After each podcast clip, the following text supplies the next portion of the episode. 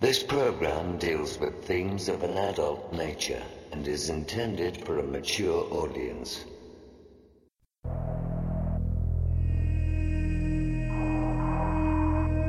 The very word secrecy is repugnant in a free and open society. And we are, as a people, inherently and historically opposed to secret societies, to secret oaths, and to secret proceedings.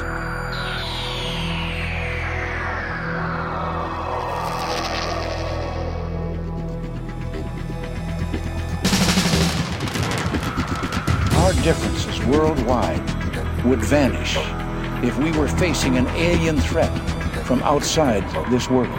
We must guard against the military industrial complex. You want answers? I think I'm entitled. You want answers? I want the truth! You can't handle the truth! The questions you always had. The answers you were never given. The place to seek the truth. Welcome to Veritas.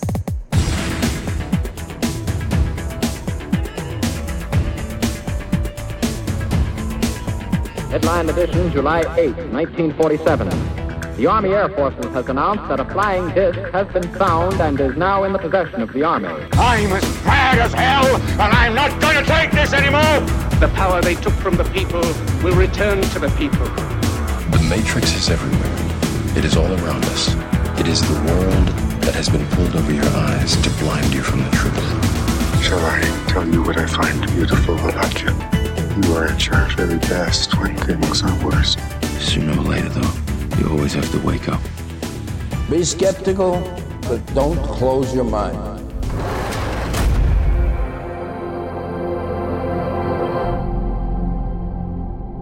Greetings to everyone around the world, and a warm welcome to another edition of Veritas at veritasradio.com. I'm your host, Mel Fabregas, and I sincerely thank you for joining me once again. And if this is your first time, please make yourself at home. A big thank you to all our members for making our truth journey a reality. To listen to part two of tonight's interview and all of our material, just go to veritasradio.com and click on the subscribe button. You will receive your login immediately. And have you listened to Sanitas Radio yet? If you haven't, you're missing out. You cannot put a price on health. And Sanitas is doing for health what Veritas does for truth. Check it out. Go to sanitasradio.com. And with the seasons changing, this would be a good time to purchase MMS. You never know when you'll need it, and it's better to have it and not need it than need it and not have it. Go to the Veritas store for more information. And to get in touch with us for member support, media inquiries, you want to be a guest or are a whistleblower, there's a link for you by clicking on the contact button of our website at veritasradio.com. And tonight's special guest is Dr. Michael Salla, an internationally recognized scholar in international politics, conflict resolution, and U.S. foreign policy. Michael has a PhD in government from the University of Queensland, Australia. During his academic career, he was author and editor of four books focusing on international politics. Dr. Salla is a pioneer in the development of exopolitics, the study of the main actors, institutions, and political processes associated with extraterrestrial life. He is the founder of the Exopolitics Institute and the Exopolitics Journal. And to learn more about Dr. Michael Salla and his work, and purchase his new book titled Kennedy's Last Stand UFOs, MJ 12, and JFK's Assassination, visit his website at exopolitics.org. And directly from Captain Cook, Hawaii, I would like to welcome Dr. Michael Salla back to Veritas. Hello, Michael, and welcome back. How are you? I'm well, Mel. Uh, thanks for having me back. I'm looking forward to this interview. It's my pleasure. And I finally read the book last night. Thank you for sending it, Michael. And I had my suspicions about what Kennedy had seen before, but I, I never, for some reason, never put Kennedy and James Forrestal together as a link, as, as a protege that Kennedy was. But first of all, so that the audience knows what motivated you to put all of this together in, in a new book? Well, like many people, I've always been fascinated by the, the Kennedy assassination. Uh, for me, uh, I I was only five years old when it actually happened, and it was uh, really remarkable because my father came into the yard where I was playing, and he told me that this American president had been killed, and he began crying. So I had I'd never seen my father cry before. Um, but uh, you know, it was kind of pretty memorable. I kind of felt like something really important had happened. There was something about this man Kennedy that, that made my father cry, and and I was only five at the time, so obviously you know I was oblivious to it all, and you know not not having any kind of political knowledge at all at the time. But it kind of stuck with me. So I've always been fascinated by. Uh, by President Kennedy and his assassination. And uh, over the years, uh, as I've begun to do more research into this field of exopolitics, there have always been these kind of really interesting references to Kennedy and that uh, Kennedy may have been kind of trying to find out what was happening on this issue of UFOs. And so I began to dig and dig and wrote a few articles about it, finding out what, what had happened uh, in the latter portions of uh, his uh, presidential career. Uh, and then I kind of stumbled across uh, that Kennedy actually in 1945 had made a trip to post-war Germany as a guest of James Forrestal, and, and that was really kind of opening the door to many insights and connections here because Forrestal was at the at the thick of things. So I was really kind of shocked when I realized that James Forrestal was actually uh, John F. Kennedy's mentor back in 1945, and that, and that Forrestal had really kind of opened the door to Kennedy learning a lot of things and that Kennedy uh, uh, himself actually had a history in naval intelligence. So there's a lot of kind of historical connections here, which uh, really importantly are backed up by fact. That this is not speculation. There's uh, documents um, showing that in fact these uh, events did happen. That Kennedy was involved at a very high level uh, with some of the meetings that were deciding the, the fate of post-war Germany and the future of the planet. And uh, Kennedy was right there and being told about it all. And most people obviously know who John F. Kennedy was, but a lot of people may not know who James V. Forrestal was. For those who may not know, who was James Forrestal and why was he so important to this story? Well, James Forrestal basically began life as a journalist. Uh, then he became an investment banker and became very successful. Uh, jo- along the way, he met uh, Joseph Kennedy, who was the father of John F. Kennedy. And both Joseph Kennedy and James Forrestal were both Irish Catholics and they had a very similar history. They were both self made men, and they were opposed to the kind of establishment. And the establishment tended to be kind of white Anglo Saxon Protestants. Uh, and so, being Irish Catholics, uh, they were really kind of against the establishment. And and Joseph Kennedy and James Forrestal both became involved in Wall Street reform. So after the, the Great Crash, uh, the, the, the Great Depression, uh, in 1930, when that all began, the Wall Street uh, crash, 29, 30. Um, so James Forrestal was involved in Wall Street reform, and along the way he met uh, John F. Kennedy, uh, sorry, uh, Joseph Kennedy, and so they became friends. Uh, Joseph Kennedy would eventually rise to become the ambassador to for the United States to Britain. James Forrestal's career uh, took on an interesting turn because he left Wall Street banking uh, to become uh, the Undersecretary of the Navy uh, with the under the administration of Franklin Delano Roosevelt. So uh, Roosevelt was advised that James Forrestal was the person that would help the Navy prepare for this enormous war effort that was uh, just around the corner. Did he have so, any military background, Forrestal, before this? Uh, yes, he, he, he served as a junior lieutenant in the First World War uh, okay. with, with, the, with the Navy, but he didn't rise to any prominent position. His his expertise was really in banking, and uh, basically being able to uh, help reform kind of outdated uh, financial structures because that's where he made a name for himself in being able to implement reforms of Wall Street. And so, uh, you know, that's where he met Joseph Kennedy, who Joseph Kennedy was the very first uh, chairman of the Securities Exchange Commission. So that's a very interesting historical connection between the, the, the two of them. But anyway, so, so Forrestal was nominated to basically help with this uh, reform uh, of, of, the Navy so that it could prepare for this uh, enormous war effort that lay ahead.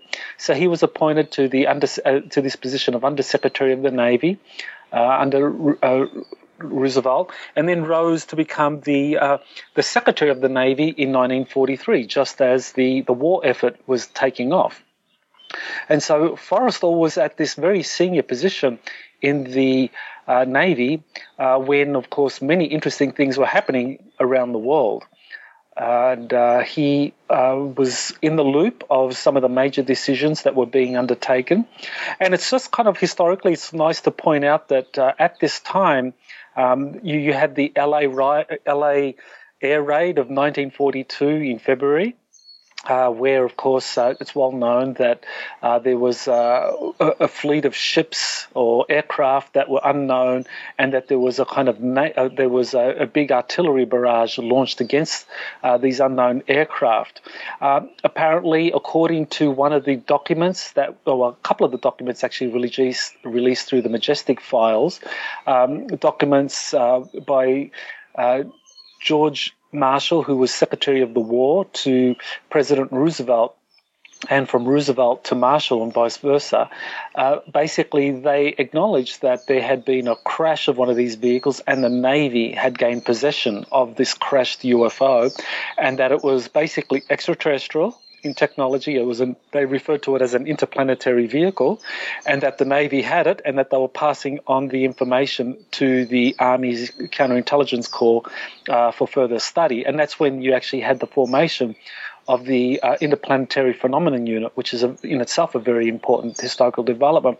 But it's important to point out that at that at the time of those events, uh, Forrestal was the Undersecretary of the Navy and only a few months later rose to become the Secretary of the Navy. So Forrestal was uh, certainly briefed about what happened, uh, that uh, the Navy had captured a UFO of interplanetary origins, and that a top intelligence uh, team was created by the Army to study uh, this uh, craft to find out whether it could be used for the war effort.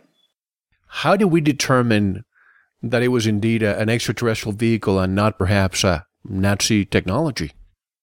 Well, um, at the time, uh, this this was this had happened just after the declaration of the war in the Pacific. So there's no way that the Nazis could have had technologies uh, operational in the Pacific theater at the time.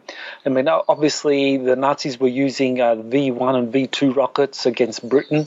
Uh, that was really the extent of their being able to uh, launch uh, s- sort of any kind of aerial attack.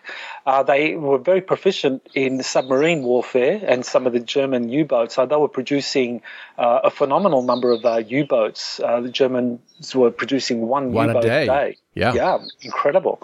Um, but um, but nothing in terms of an, any aerial uh, capacity off the coast of uh, you know California at the time, and and of course we have the documents that the Majestic uh, people have been able to provide uh, these memos from George Marshall to Roosevelt and vice versa, talking about these technologies as not being earthly in origin, that they were other uh, otherworldly in origin, and that they were interplanetary, and that was why the Interplanetary Phenomenon Unit was created at that time, soon after the LA riot, uh, uh, air raids in 42.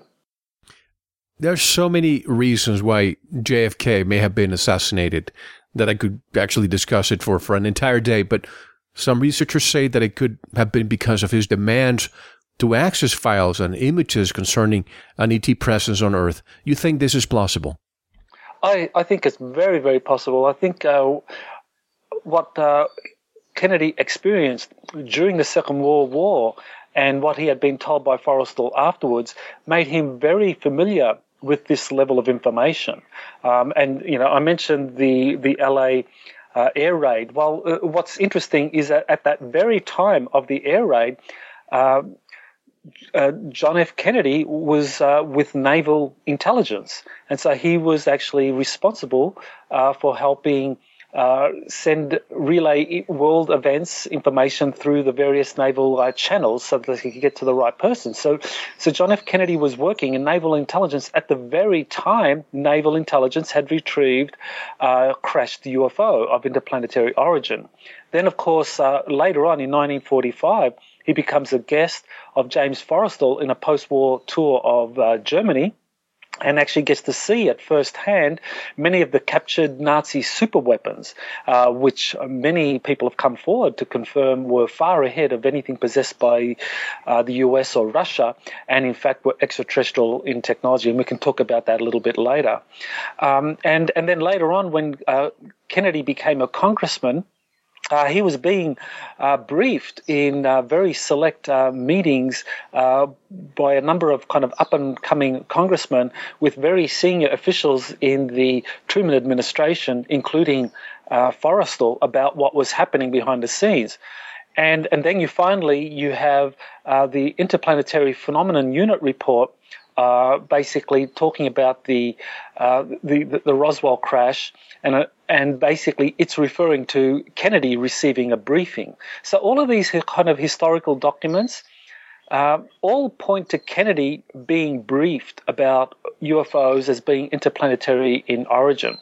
So now it kind of makes a lot of sense as to why, when Kennedy became president, he would want to know about the UFO issue. He'd want to know, well, you know, what's been happening over the last uh, uh, decade or so uh, what what is the what is the, the latest kind of uh, technologies that have been developed? Uh, what's the future? You know, what role does the president have? I mean, all of these things are things that uh, Kennedy would very much have been interested in. So I think it makes a lot of sense to uh, understand that we really can't begin to understand why Kennedy was assassinated if we don't look at his historical knowledge and associations with key figures involved in uh, the extraterrestrial program and why it is that when he began his uh, presidential term, he would have been naturally inquiring about what was going on with these extraterrestrial projects and trying to gain access to this. And this is where it gets, uh, the, this is where we get the kind of foundations for uh, what happened in um, November 63.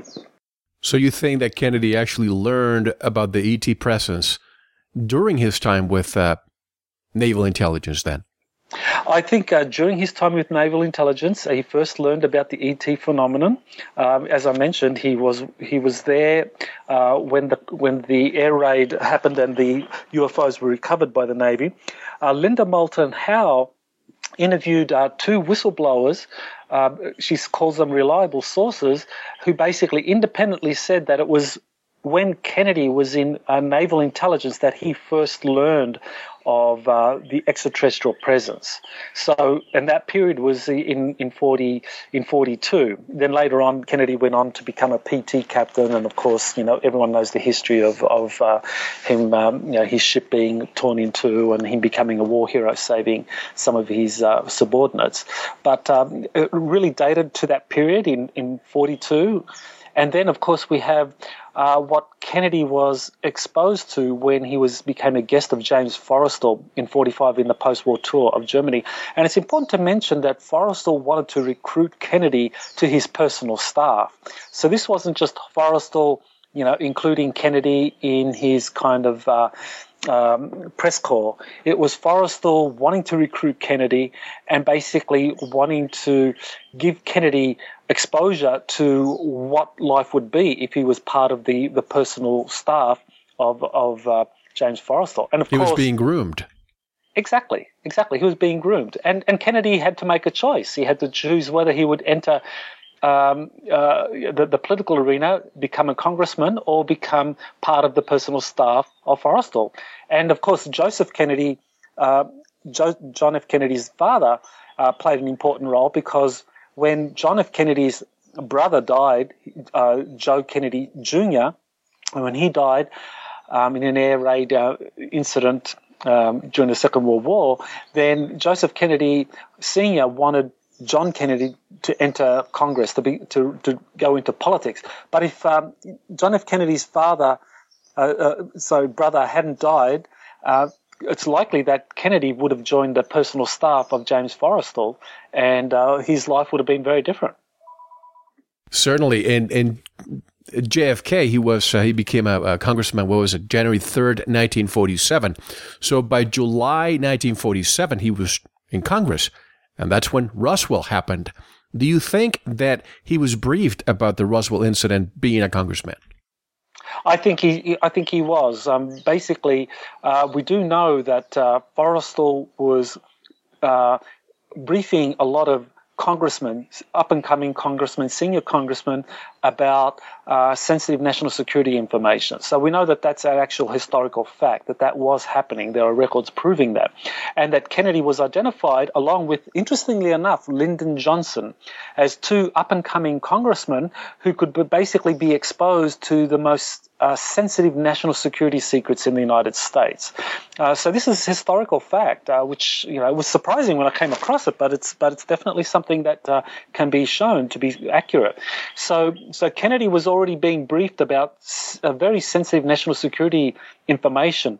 And uh, you know, we go back to that 1942 incident off the coast of Los Angeles when that uh, UFO was recovered. We go to the uh, Nazi Germany um, and the retrieved technologies uh, that had been uh, brought back to the United States under Project Paperclip. And also, it's important to mention Operation High Jump in 1946 1947 with Admiral Byrd when he launched that expedition, was in charge of that expedition to Antarctica, uh, where they encountered. Um, a, a, UFO force that basically was protecting uh, the Nazis who had relocated into that area. So this was all happening when Forrestal was Secretary of the Navy. So Forrestal was a friend of uh, John F. Kennedy's father. He had tried to recruit John F. Kennedy to his own personal staff and had taken Kennedy on a trip to Germany and had briefed him. And so uh, there's a lot of historical facts there that basically give us a lot of confidence that Kennedy uh, was briefed about all the national security information prior to and when he joined Congress. But the clincher for me was the Interplanetary Phenomenon Unit report, which basically says that Kennedy did receive a briefing about Roswell. It's in there, it's in that particular report. That Kennedy received a briefing from a senior um, Air Force uh, sec- from the Air Force Secretary that uh, Kennedy had been cleared to receive this. And and the, and if you look at that re- interplanetary phenomenon unit report, it, di- it, just stated it as a matter of fact. It didn't say, well, this was a kind of security breach that you know something had to be done to kind of ensure Kennedy's silence. It was just, oh yes, by the way, um, uh, John F. Kennedy, a congressman, has been briefed about the Roswell crash. And of course, uh, Forrestal took uh, Kennedy during his visit to post-war uh, Germany, and that's the, at the time when Operation Paperclip was taking shape. What do you think Kennedy found out about Operation Paperclip and and what happened later? Well, uh, it's historical records that uh, Kennedy traveled uh, as part of Forrestal's um, entourage to visit very um, secretive technological laboratories and facilities that had been captured from Nazi Germany. So, for example, uh, in, in his book, Prelude to Leadership, uh, that's John F. Kennedy's book that very few people know about, and I certainly didn't realize how important this book was. But this book, Prelude to Leadership, it actually describes Kennedy's trip in 1945 to post-war Germany as a guest of Forrestal, and it describes, you know, what he what he saw, what he encountered, and you kind of get a sense of what was happening because he describes visiting these uh, Nazi facilities. He described visiting uh, facilities for the construction of the uh, uh E-boats, which were kind of like the Nazi equivalents of the of the PT boats, but kind of twice the size and more powerful. And also visiting the advanced submarine facilities that the Germans had in in Bremen uh, where, as, as, you mentioned earlier, uh, they could build. They were building a one submarine a day. It was just incredible. They had built, uh, you know, over a thousand uh, submarines during the entire war effort. Uh, so Kennedy was visiting these, and he writes about them in Prelude to Leadership. Um, so those are the things that he could talk about. Now, obviously, there are other things that he saw that he couldn't talk about um, that were classified. And what's very interesting was that uh, Kennedy was a guest of Forrestal at the Potsdam meeting. Now, the Potsdam meeting happened in July um, of 1945 in Germany, uh, just just near Berlin. And that was when the main, the big three, that was uh, President Truman, uh, Prime Minister uh, Churchill, and uh, Soviet uh, Premier, the Soviet leader, it'll come back, that they were uh, Stalin. I don't know why I couldn't remember that. Jo- Joseph Stalin. Stalin was there, right. So, so Stalin, Churchill, and Truman were there at the Potsdam meeting, and they were deciding the fate of post-war Europe. They were deciding uh, what to do with the rest of the world. Of course, at the time, uh, the war in Japan was still going on, and uh, and that was when Truman first informed uh, Stalin and Churchill that they they had this new weapon called the atomic bomb, and that they were going to drop it on Japan. So that that that's gives you kind of an idea of the magnitude of that meeting.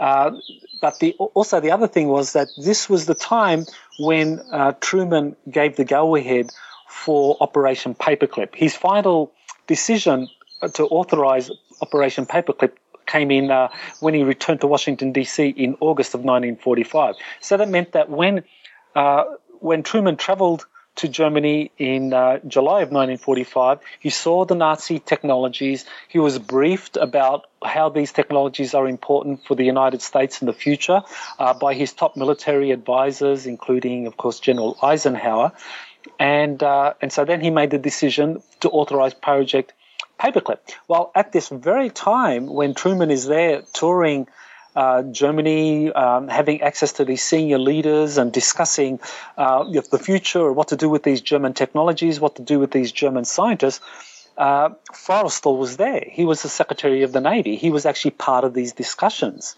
and and Kennedy was a guest. Kennedy was uh, Forrestal's guest, and and and uh, obviously as a potential staffer for Forrestal, Kennedy was being briefed about all of this information. So Kennedy learned firsthand about Project Paperclip and uh, he was uh, listening or a participant or observer to these very high level meetings that were happening uh, involving Eisenhower, um, uh, Truman, Forrestal, and other important leaders.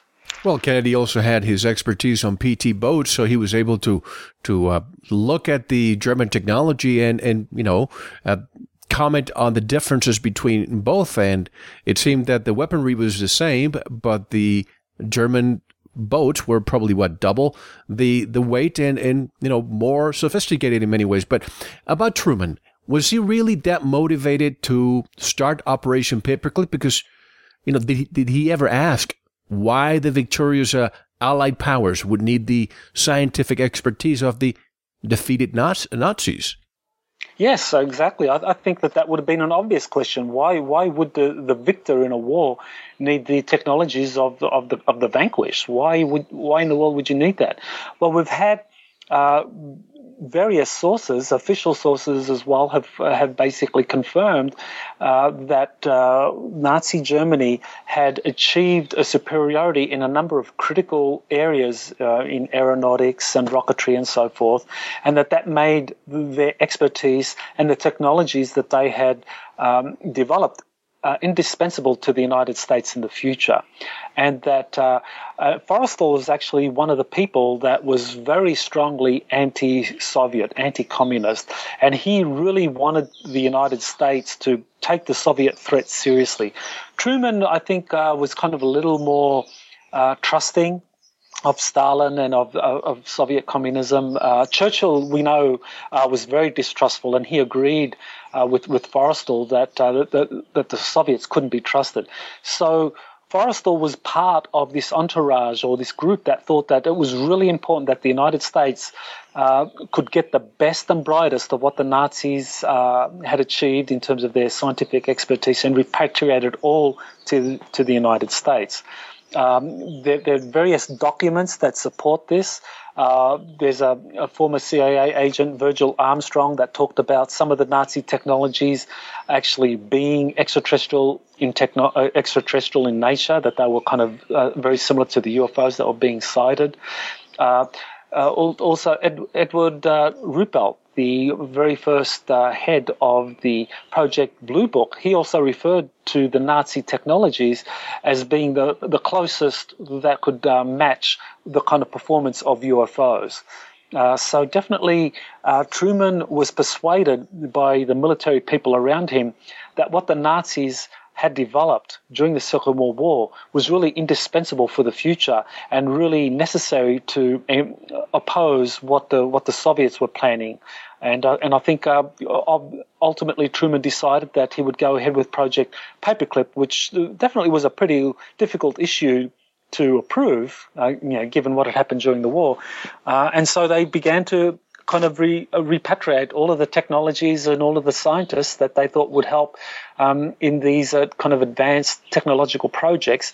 And of course, we know about uh, the repatriation of the V1, V2 rockets that they brought hundreds of them over to the United States, as well as the as the uh, rocket engineers like uh, von Braun and so forth. But what we don't know are the more classified technologies they brought over, like UFOs that they took over to Wright Patterson Air Force Base for, for further study. I always wondered. This is kind of a side uh, side note or side question between Truman and Stalin. How did they determine which engineers, which scientists they would, you know, take each country? I, I think that they basically just relied on the uh, recommendations of their military advisors and their scientific advisors, and they just kind of like uh, tried to uh, guess what would be the kind of technologies that they would need for the future. Uh, that uh, both of them realized that uh, during the war that they had been kind of unlikely allies. But now that the war was over, Nazi Germany had been defeated. That I think uh, Stalin recognized, certainly Stalin did. I don't know if, if Truman kind of recognized that early, but uh, certainly he would have been aware of the possibility uh, that uh, that the United States and the USSR were, were fated to be uh, antagonists. And so they would really look at what could possibly be retrieved from Nazi Germany that would help in the future confrontation. And of course, you know, both the Nazis, uh, uh, sorry, both uh, the Americans and the uh, the Soviets at the time had nothing like the V V1 V2 rockets. Uh, that the that the Nazi Germany had developed. That Nazi Germany had also developed the, the first jet fighters like the Messerschmitt. These were technologies that neither of the major powers had. So, you know, how they won the war, uh, uh, in, a, in a sense, you know, as these technologies were coming online, kind of shows you the, the kind of historical um, poor judgments uh, that that were made by, by Hitler and his people, but uh, but certainly you know the the, the Nazi technologies uh, were far superior to what was possessed by the Allies. So that was they were the obvious targets for what uh, Stalin and Truman would want to repatriate to their respective countries. And this is when the story becomes very interesting, at least to me, when Truman appoints Forrestal as the very first U.S. Secretary of Defense. You would think that somebody with the qualifications he had would stay for a long time, but he lasted for what, uh, you know, less than, than two years, and and two months before he died uh, is when allegedly he he resigned. But you think that Truman actually fired him, don't you think? Oh, yes. I think uh, when we look at uh, the events leading up to his firing, uh, it's very clear that uh, that there was a policy dispute, that there was some major policy dispute that led to a falling out between Truman and Forrestal. And I think it's uh, really important to point out here that, that Forrestal was a minority. Uh, he was an Irish Catholic uh, in a national security environment that was dominated by kind of uh, people from the, the, Protestant community, if you like, or people who, kind of came up through the ranks of the um, uh, the establishment. The kind of uh, New England establishment figures. these were the people that were kind of in the majority. So Forrestal was a minority and he he was famed for actually being uh, very kind of rude to people of authority. Uh, he was very efficient. He was very uh, attentive to details and a, and a really good organizer, which is why he became Secretary of the Navy and why he was chosen to be the first Secretary of Defense, which obviously was a monumental job in organizing uh, to merge the different military services that previously had been very separate, to merge these into a unified command. Uh, and, and, so this was why he was chosen for that ch- job. That he was a really very bright, very astute man who had really great organizational skills, very insightful. Uh, he knew all the secrets. The, the, he had been kind of briefed on everything that had happened. So he was the kind of natural choice to be the Secretary of Defense. He was the best man for the job. Uh, but he kind of came from a, from a, a, a kind of very different uh, tradition to many of the others in the national security establishment, being Irish Catholic and uh, being kind of opposed to the kind of Protestant establishment, if you like. And uh, he was a very, very much an egalitarian. In today, even even back then, uh, people saw him being kind of more socialist. He was an egalitarian. Uh, he believed in he believed in basically helping people and uh, he was, uh, as I mentioned, he could be very rude to people of uh, important positions, but he was known to be very kind uh, with uh, people in the working class. So, so this was a man who was who was very different to the people around him. But nevertheless, he rose to become uh, the very first Secretary of Defense uh, that was created in uh, September of 1947, the Department of Defense, that unified uh, the Department of War and the Department of Navy, and then created the, the military services as we know now the Navy, the Army, uh, the Air Force, and the Marines. Um, those were all created under uh, Forrestal's uh, leadership. He was in charge of that. So, of course, as the Secretary of Defense, uh, he was responsible for ensuring that uh, everything to do with these services uh, was was done in a way that they could be funded for their various projects. And of course, uh, we know about Operation Page, uh, Paperclip that uh, the army had basically taken a lot of uh, the um, German scientists to White Sands uh, missile base, missile range, to basically develop the new generation of advanced rockets, uh, that the Air Force had taken some scientists or had uh, certainly taken some of the technologies to Wright Patterson Air Force Base. And the Navy had their own facilities uh, for the um, for the study of these advanced uh, uh, aeronautical projects. Uh, so Forrestal was in charge of all of that, and he was a, he was a man that was certainly up to speed on all of the, the secrets that the various services had and the UFO secrets. And I think that what happened was that uh, eventually he disagreed with the secrecy policy. Um, and we know that there was a secrecy policy that was uh, implemented. Uh, this was something that eventually later was uh, uh, written about extensively by uh, Donald Major Donald Keyhoe in his books. Uh, his most famous book, or the one that I think is most important, was in 1945, where he talked about the flying saucer conspiracy. So in that book, uh, Keyhoe basically mentioned the, the silence group, the group of uh, military senior military officials that believed in secrecy, and, and, he said that they were opposed by the by the openness group or, or, or whatever term he chose that basically mentioned that that there was another faction in the military, in the Air Force, that wanted to uh, release this information to the people. And uh, Forrestal belonged to that group, but he was in a minority, especially back in 1949 when all of this was new still, very, very new. Forrestal was in a minority. And uh, we know uh, from historical records that he was uh, uh regularly giving briefings to senior congressmen and up and coming congressmen, including uh, John F. Kennedy uh, about uh, various projects that were being run uh, under the Department of Defense. So I think uh, it's very plausible that uh, what happened, um, and certainly this is something that Truman, sorry, Forrestal describes himself in his diaries, that towards the end of um, his kind of uh, term as Secretary of Defense, he began to be followed by very shadowy people. And so now we would recognize those as being the kind of mysterious men in black. But at the time, of course, uh, you know, people were kind of wondering what was going on, what was happening with Forrestal.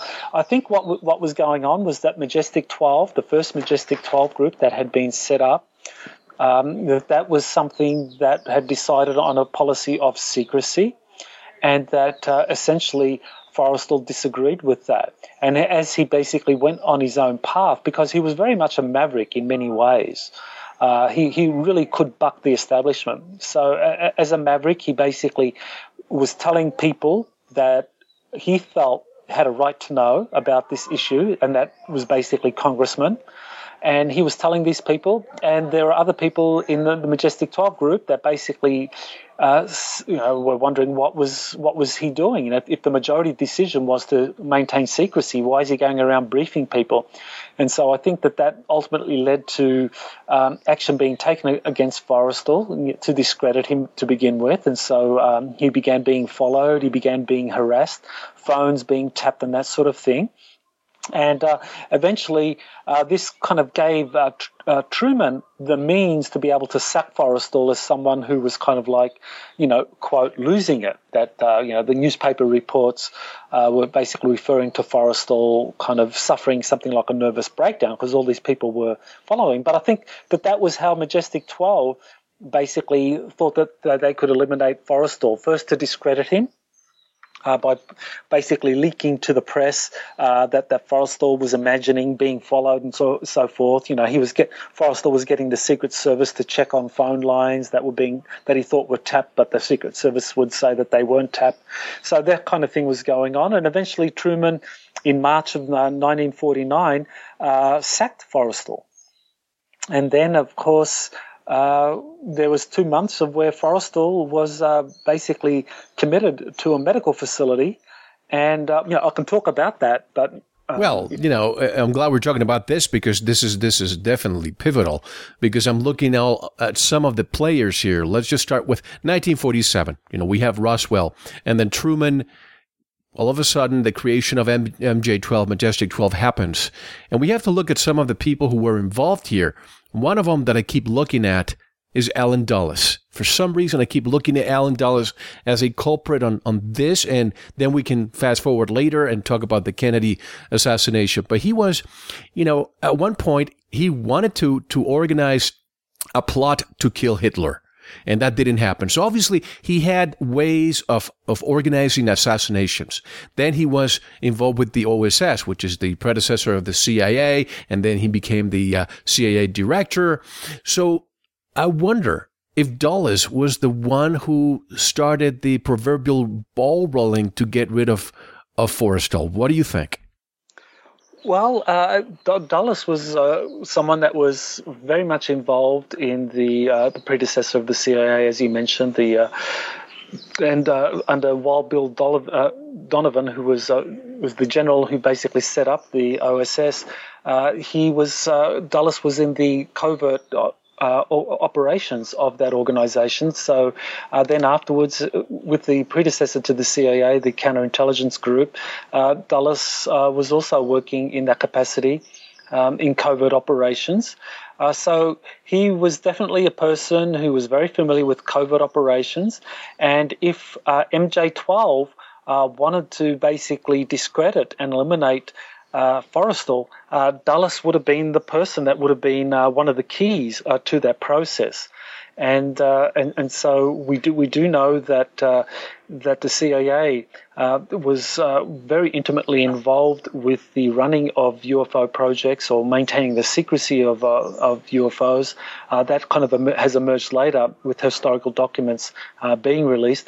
So at the time, I think it makes a lot of sense to basically identify uh, Allen Dulles as as being part of that group of people, whether he was personally involved, because there were other people um, uh, like Hel- Richard Helms, who were also part of the covert operations of the CIA at the time, um, that they also may have been kind of recruited into this operation to dis- first discredit and then to remove uh, James Forrestal.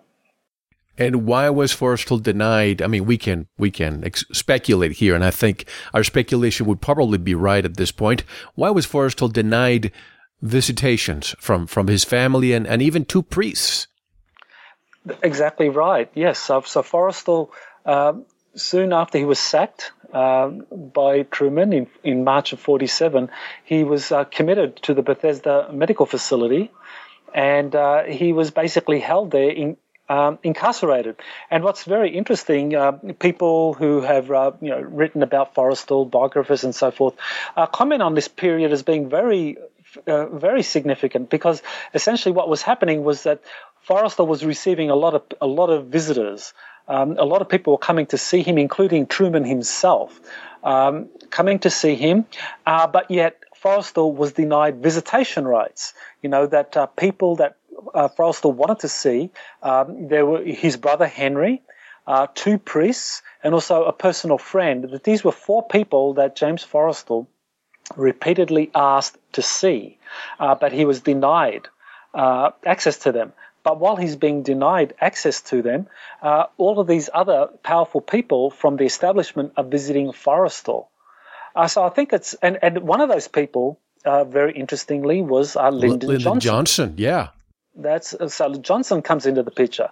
So I think what is emerging here was that uh, there was a very powerful effort being placed on Forrestal uh, to basically um, do something, agree to something, which I think explains why it was that he was uh, not allowed visitation, but yet all of these other people from the national security establishment were allowed access to him.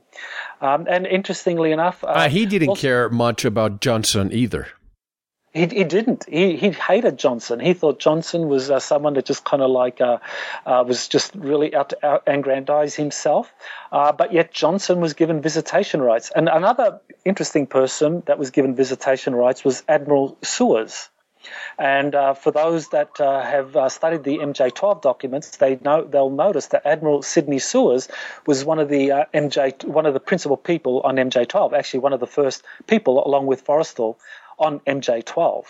So Forrestal and Sidney Souers were part of the, the founding group of MJ12. And so, of course, you, so you got uh, Truman visiting, you've got Sidney Souers visiting, um, and, and then you have uh, Lyndon Johnson visiting.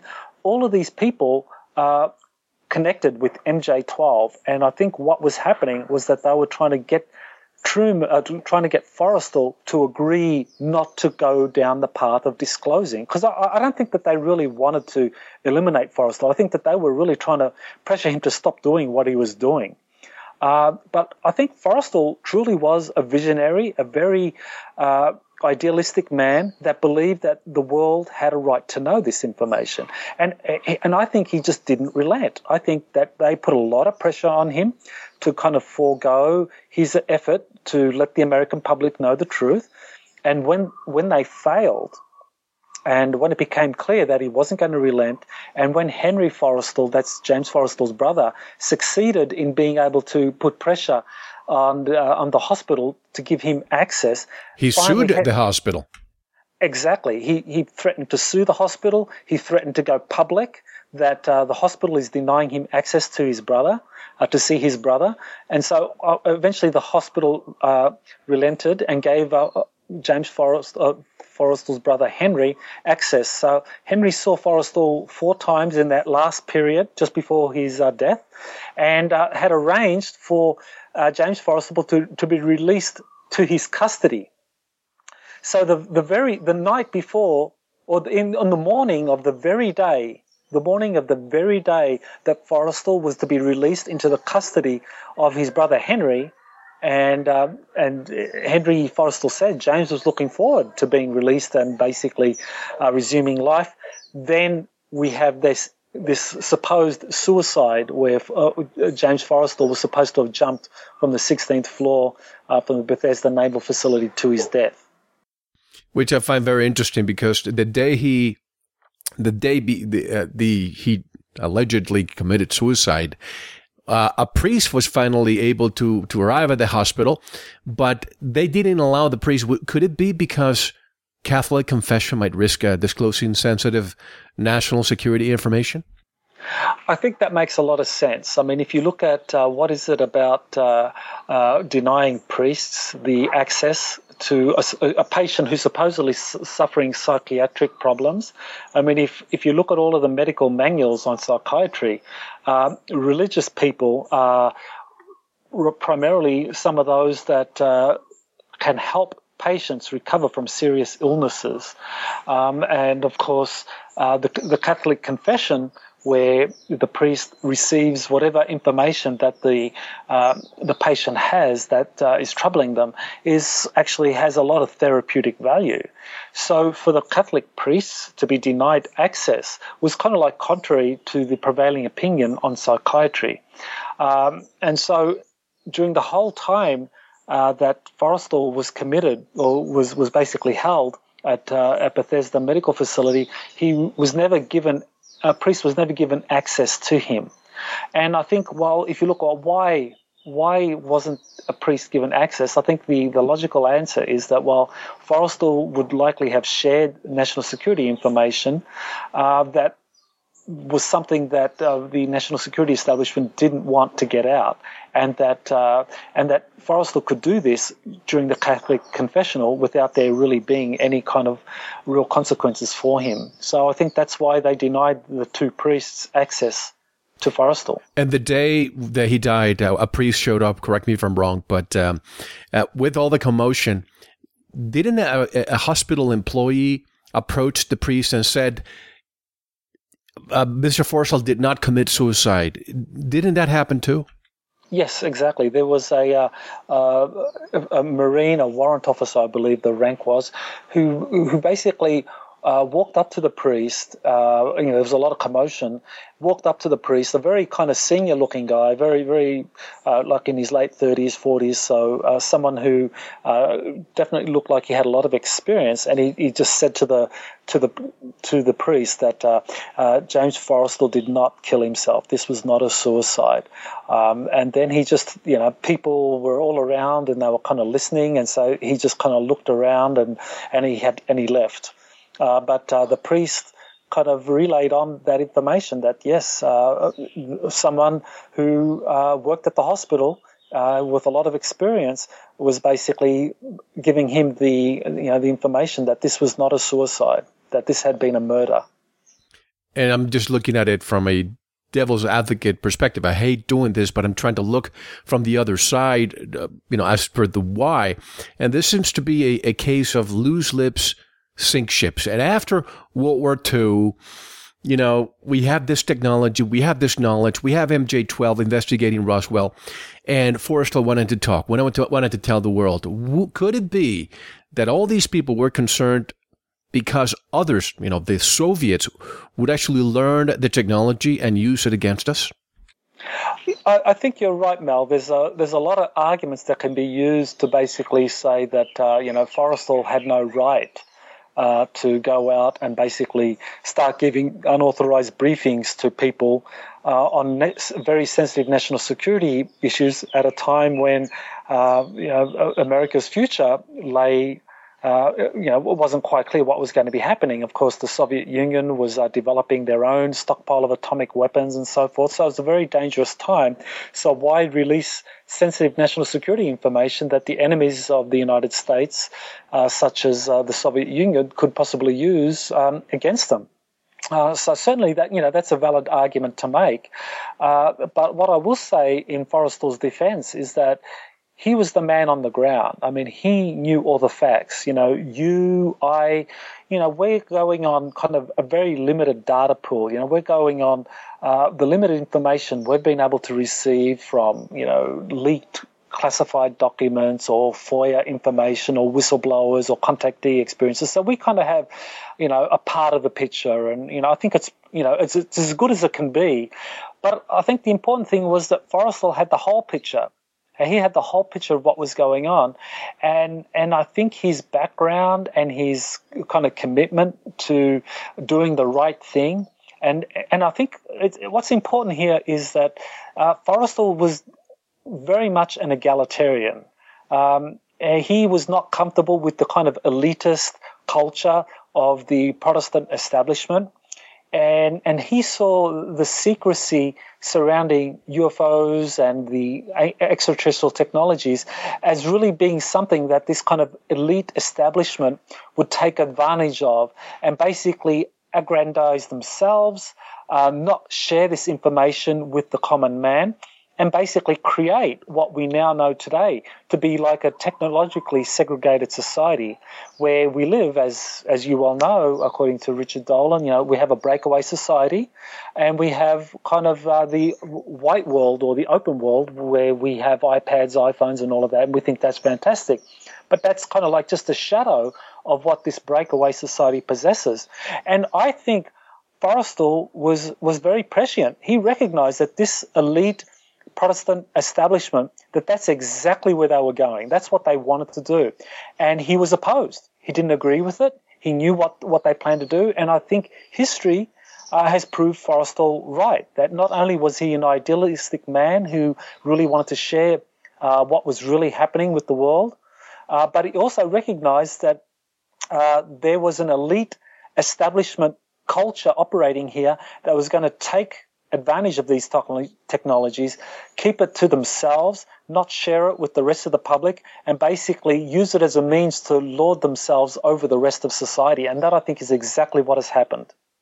Definitely. And Henry Forrestal, uh, Forrestal's brother, he was supposed to show up, and just uh, hours before he was supposed to show up and, and take custody of his brother, he he commits quote unquote commit suicide for some reason, I read something that somebody, a, a journalist or somebody related to Forrestal had given an interview. Yes, yes. One of one of the biographers uh, was there able to interview one of the biographers uh, who was uh, doing research on James Forrestal uh, was able to interview Henry Forrestal. What did he say? Uh, well, um, Henry Forrestal said that uh, this was uh, clearly a case of murder, that uh, James Forrestal was in good health. Uh, he uh, was of sound mind. He was looking forward to his release. He was looking forward to a very productive life um, after his stint as Secretary of Defense. So Henry Forrestal was convinced that this was murder because he had spoken with James uh, just before his release, uh, just just before he was supposed to be released. He was, you know, finally given access and visited him four times. So he was the man who was best able to kind of uh, give an, any insight into James Forrestal's uh, mindset, and he was saying. Um, James was really ready to be released, and he was uh, looking forward to it. And so, Henry Forrestal was convinced that it was murder. And I look again at um, Lyndon B. Johnson, and for some reason, I think also of George H.W. Bush, who probably has nothing to do with this story. But it's interesting how these people had something to do with with Kennedy. Uh, we could speculate about uh, Bush's involvement with the assassination. We could speculate the same about uh, Lyndon Johnson, but they both became vice presidents uh, you know, doesn't that make you suspicious that all of a sudden this man, Lyndon B. Johnson, goes see Forrestal and then eventually becomes Kennedy's running mate when he actually wanted somebody else. There was, I forgot the actual name, but there was somebody else with a similar background to Kennedy who he wanted to be vice president, right? That's right. Yes, that's uh, Stuart Symington, who was the uh, first Secretary of the Air Force. Is he Fife uh, Symington's father, or was he? Ah, that's an interesting connection. You know, um, uh, yeah, it may be. I, I just don't know, but that, that may be an interesting connection. Yes, uh, it could could be. At any, at any rate, go ahead. Go ahead uh, with what you were saying. So uh, yes, uh, so Stuart Symington was someone that uh, John F. Kennedy wanted him to to run as his vice president, um, but he realized that uh, in order to be successful to win the Democratic nomination, he needed to have the support of the Southern states, and so he thought the key to getting the support of the Southern states was to get Lyndon Johnson on board, and so he kind of, in a perfunctory way, if you like, offered Johnson the uh, you know, the vice presidential uh, running slot. You know, thinking that well, there's no way he would uh, accept. Why, you know, why would the why would the uh, you know the ranking you know the, the he was in, the, the leading senator at the time, you know, the, the, the ranking senator in the uh, Senate, why would he accept this position to be the running mate of a junior senator? But he did, and that kind of shocked Kennedy. But I think the interesting thing about Johnson was, and I think that's what you mentioned earlier or alluded to earlier, was that um, uh, he had earlier had an association uh, with this kind of covert group that you know related to the CIA, as did George Herbert Walker Bush. Um, and with uh, in the case of Lyndon B. Johnson, Johnson was connected to the MJ12 group.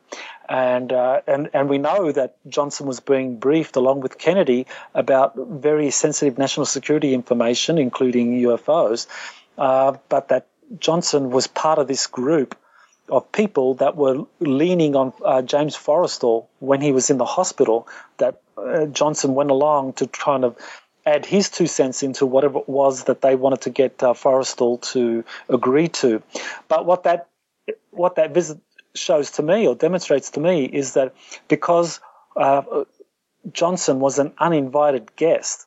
He was there to basically read the riot act or to really put pressure on Forrestal to accept something that Forrestal was uh, not willing to. And that to me suggests that uh, Johnson was very early on part of the MJ12 operations, that he had become an asset, he had become recruited uh, by MJ12. Uh, in, a, in a way, it's almost like uh, I think the, the, way to see this is that um, it's interesting that uh, Johnson and Kennedy were both the two congressmen who were being given briefings uh, by senior officials, including Forrestal and other senior officials in the national security establishment. Um, and in a sense, it's almost like uh, Forrest, uh, it's almost like Kennedy and uh, and, uh, and Johnson kind of represented two factions within MJ12. One faction, we, might call it the you know the, the, faction wanting openness and disclosure, was headed by Forrestal. You know, Kennedy was their man. And the other faction, uh, which wanted secrecy, uh, was tied in uh, with with this group that were you know that was associated with Allen Dulles and the COVID, and covert operations, assassination, and so forth, was uh, was allied with Johnson. Uh, well, Johnson was allied with that faction. So it's almost like you have these two congressmen, Johnson and Kennedy, whose fates intersected at that in that critical period after the Second World War, when all of the UFO extraterrestrial information was being released, and it was almost like uh, they were fated to go different paths, even though they were given a, a choice. And I think of uh, again going back to Johnson and the similarities between he and George Herbert Walker Bush. You say that he was a senior senator. Why would he accept to be the running mate unless he had his sights on the presidency and perhaps he would take over prematurely, as he did. The same thing with uh, Bush 41. I don't think Reagan really wanted him as the running mate. I think he was coerced to have him as the running mate because he did not, uh, he was not selected uh, to be the, the candidate. But what happened just not even two months after Reagan was, uh, took, took office, you know, Reagan almost died. Bush knew that that was the only way that he could become president. So, you know, these two people, as you say, they're from one faction and the other. But we have to take a one and only intermission. But when we come back, I want to discuss where Eisenhower was. Was he one who wanted transparency and disclosure, or was he on the dark side trying to keep things hidden? I'm a little bit unclear of this because I think even though he had that speech, his, uh, his farewell speech stating that beware the, of the military industrial complex, wasn't he part of it? Wasn't he one of the engineers of creating the entire military industrial congressional complex Hydra? But we'll get your answer on the other side. Michael, how can people buy this uh, new excellent book? Uh, they can go onto Amazon.com and they can find it there, uh, Kennedy's Last Stand, or they can go to my website, exopolitics.org, and they can find the links there to uh, read some of the material and to go ahead and get the book. I'm here with Dr. Michael Salla, His new book, Kennedy's Last Stand Eisenhower, UFOs, MJ 12, and JFK's Assassination. One more hour to go, and we're going to dig deeper, much deeper than we discussed right now. This is Mel Fabregas, and you are listening to Veritas. Don't go anywhere. Thank you for listening to the first segment of this very important interview. To listen to the rest, go to veritasradio.com and subscribe you will receive your login immediately. We'll take a short intermission, listen to some music, we'll be right back. Enjoy. Oh,